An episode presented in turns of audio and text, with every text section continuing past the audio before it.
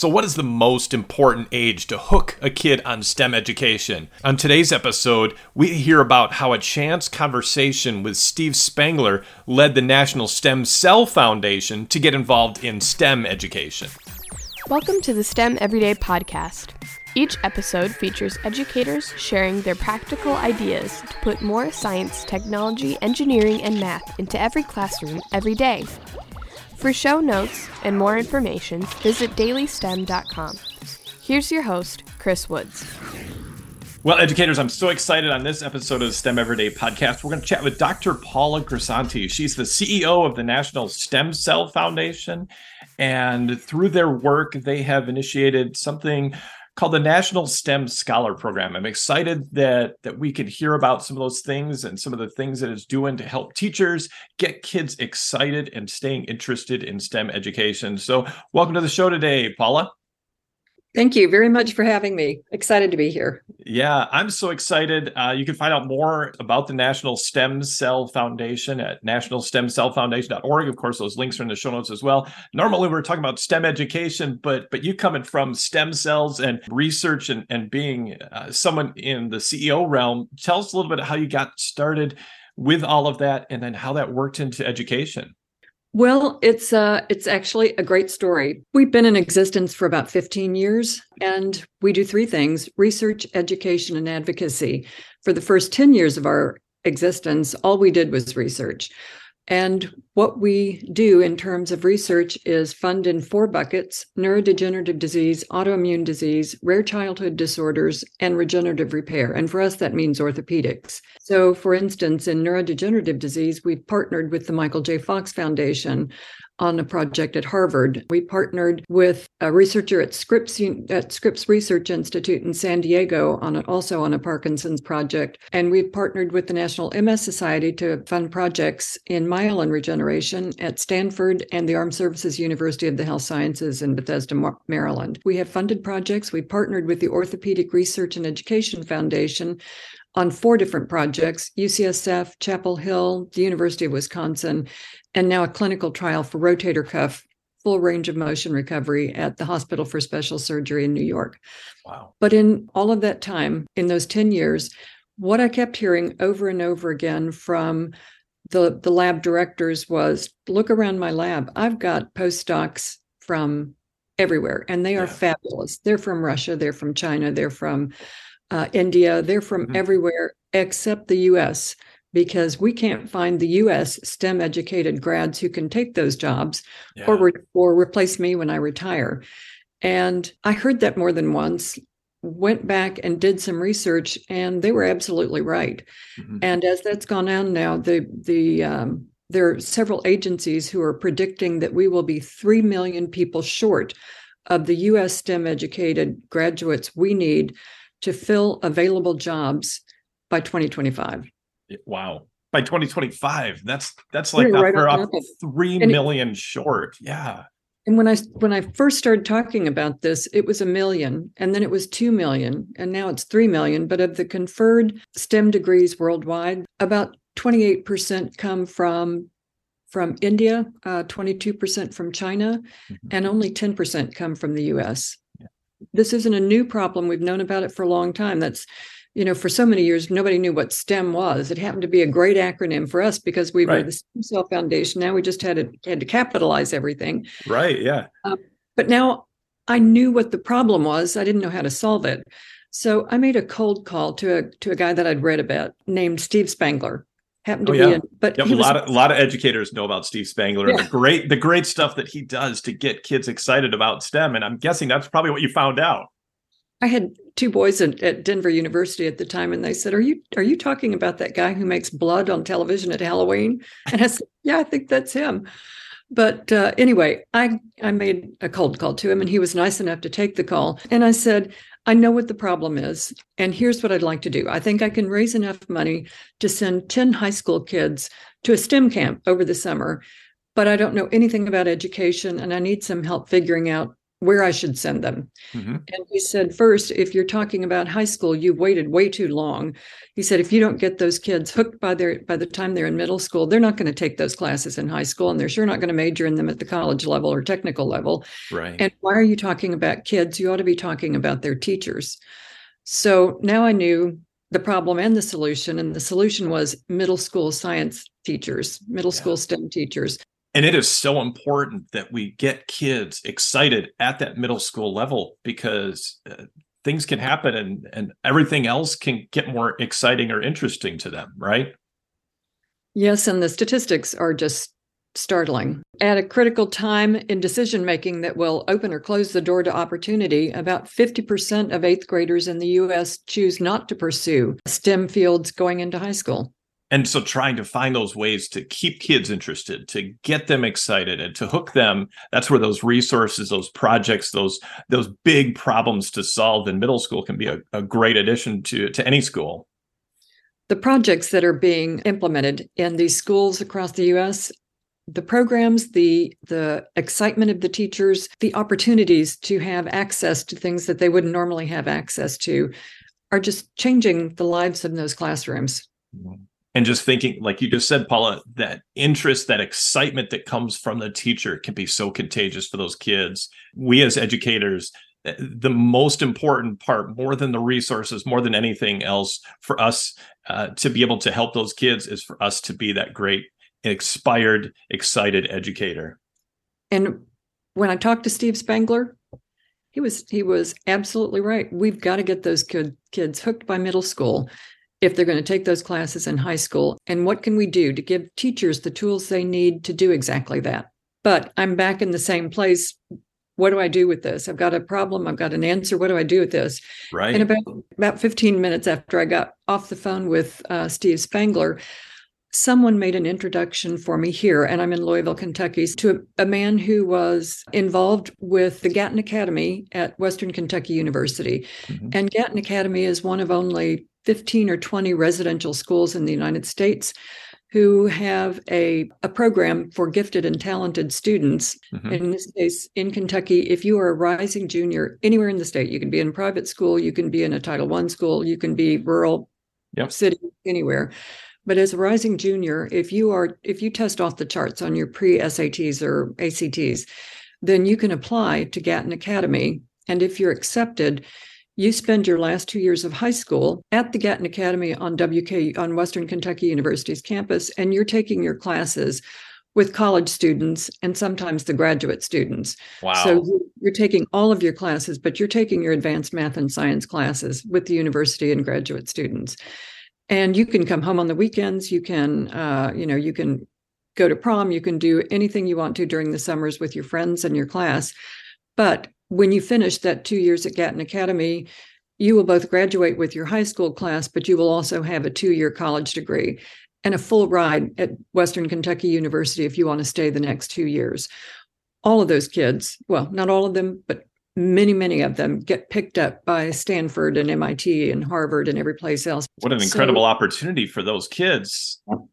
And you should you should check if you're teaching high school, for instance, you should probably uh, make yourself aware of whether or not residential schools like that for gifted and talented students exist in your in your state. Yep. Or in in areas around you, because it is life changing for those kids this man that I had just been introduced to was very involved with the Gatton Academy, and it's the Gatton Academy of Mathematics and Science at Western Kentucky University. And he said, Have you ever met Julia Roberts? And I said, No, I've never met Julia Roberts. And he said, Not that Julia Roberts, Julia who runs the Gatton Academy. And I said, No. And we got in the car and drove the three hours to get to Bowling Green, Kentucky. And she and I sat together for probably half a day and we talked through all of the things that we could do and how do we do this? How do we get to middle school science teachers? And how do we create a program for these middle school science teachers that would allow them to go back home and inspire these kids who many many times know nothing about stem careers they think mm-hmm. of you know they think of stem as a white lab coat they have no yep. idea yeah what exactly the, what the opportunities are how can we create a program for those teachers to get to those kids and we hatched the National STEM Scholar Program. Mm-hmm. And we put out a request for applications, and we get about 150, 200 applications every year for 10 spots that we have available. And we pick the applicants who are going to participate in the program based on a big idea project they would do in their classrooms if they had the money to do that. So something where they have to think big, something where they have to think outside of what they would normally do, something that would really inspire those kids. Something that would and can be evergreen. So not a one-time class, but something you could incorporate into your classrooms. And right now, there are now 80 STEM scholars in 33 states. Mm-hmm. About 93% teach in public schools, about 48% teach in mid to high poverty schools, mm-hmm. and 42% teach in schools with a population under 15,000. So, when you're talking about these teachers and those kids, you're often talking about rural communities or disadvantaged neighborhoods mm-hmm.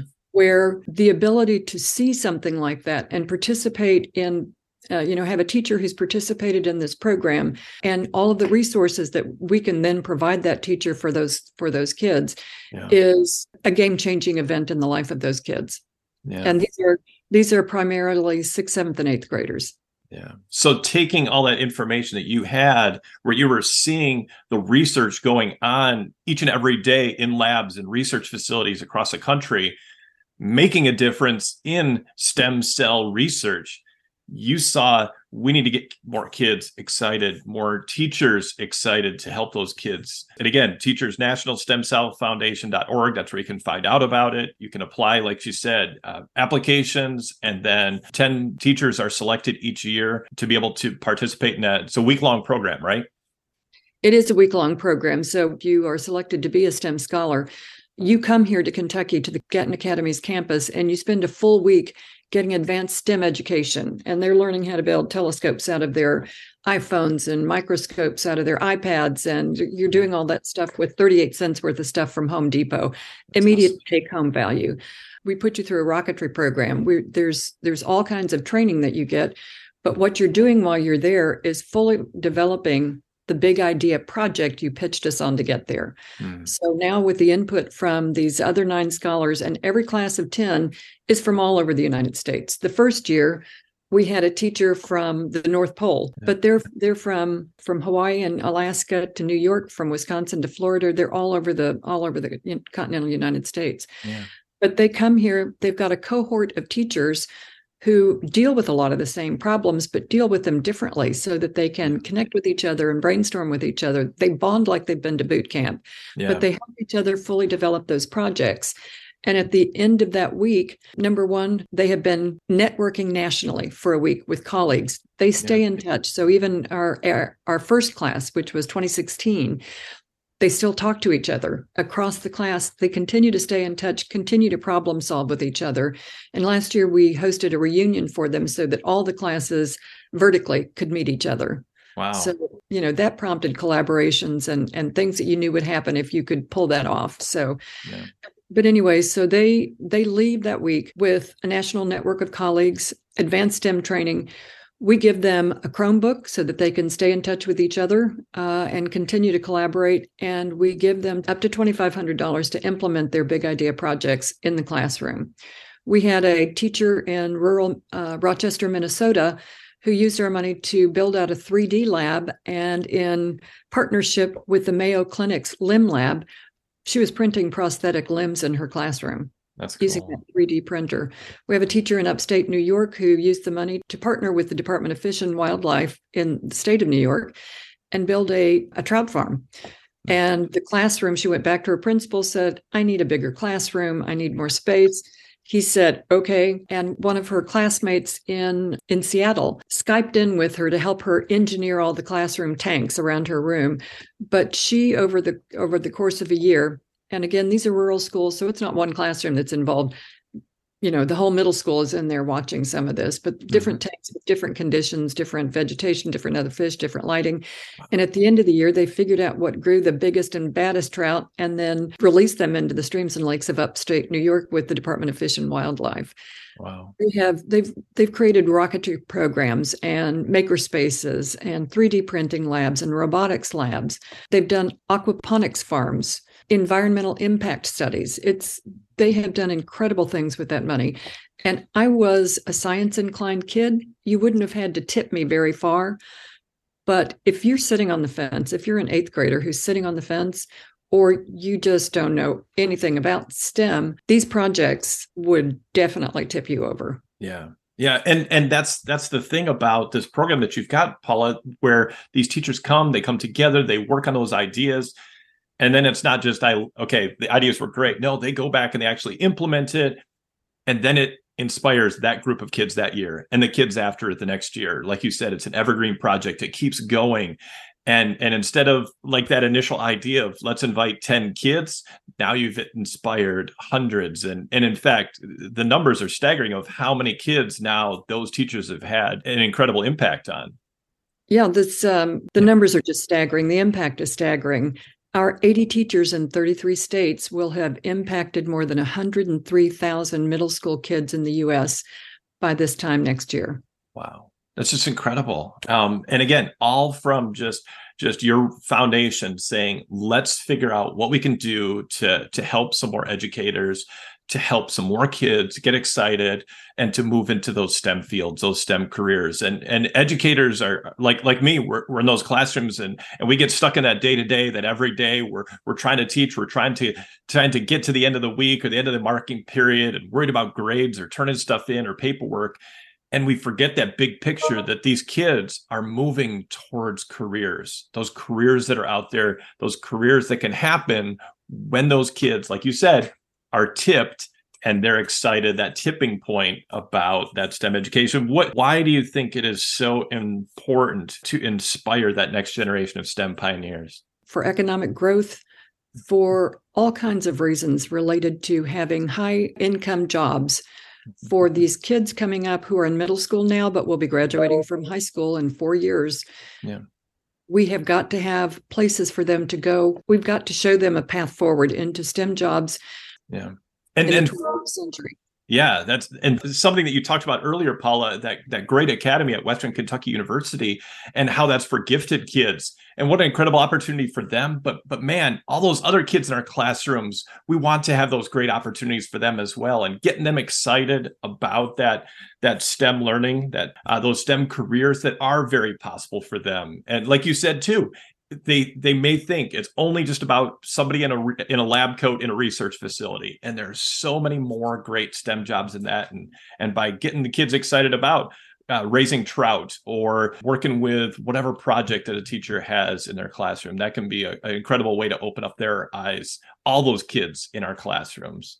These teachers are also mentored for a full year we also have a speaker series where we invite somebody in that we think a national uh, a national thought leader in education yeah. into the classroom because we think that's important for these teachers to have access to. Our first speaker was Eric Mazur, who was chairman of the Department of Applied Physics at Harvard on sabbatical for the year that he came to spend time.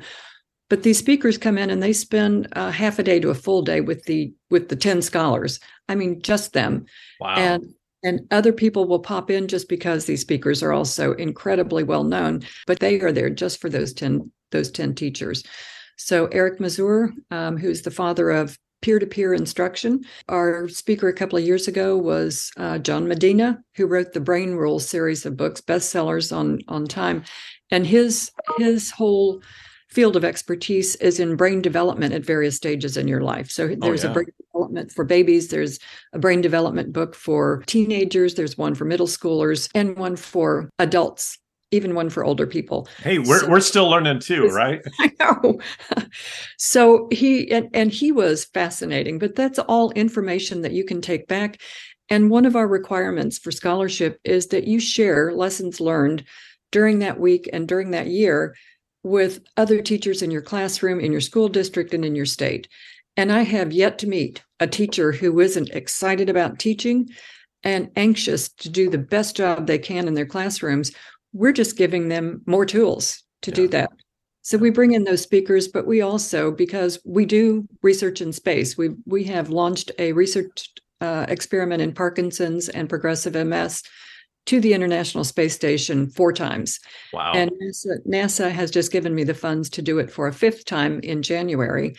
But because of that relationship, we applied and were accepted to host a, a NASA in flight education downlink where astronauts on the ISS talk to your classroom direct. So yeah. They have to be right over you when it happens, and you've got a you know small window of time to talk to them. At that time, we had uh, 40 STEM scholars in 23 states, and all of those kids put together the questions they wanted to ask an astronaut.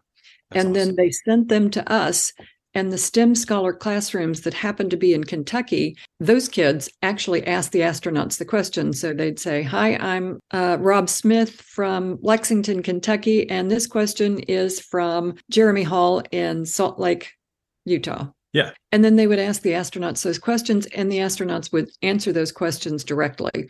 And what the teachers in those other classrooms that I couldn't see told me later is that those kids were jumping up and down on their desks. They were so excited to get their questions asked and answered.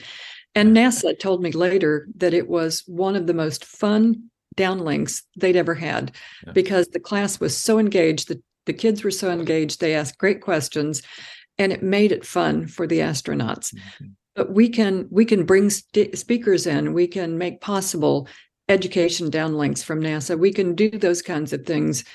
And we can fund those projects, those big idea projects that yeah. they think will make or break their classrooms in terms of moving those kids into STEM subjects in high school. Yeah, that's awesome, Paula. And and again, educators, you've been listening to all these great ideas and, and thinking, wow, what an incredible opportunity. Definitely head to nationalstemcellfoundation.org.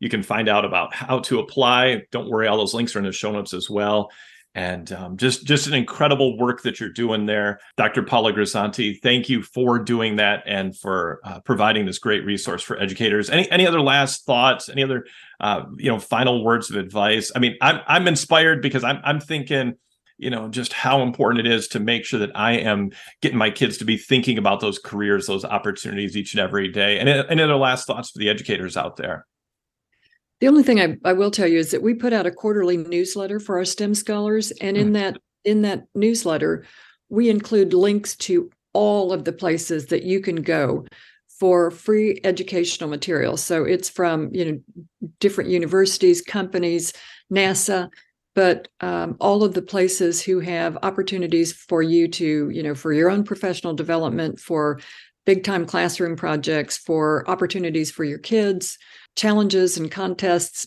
but it's it is a, a great resource. And we have also just launched the STEM Scholar Library, and it's hmm. stemscholarlibrary.org.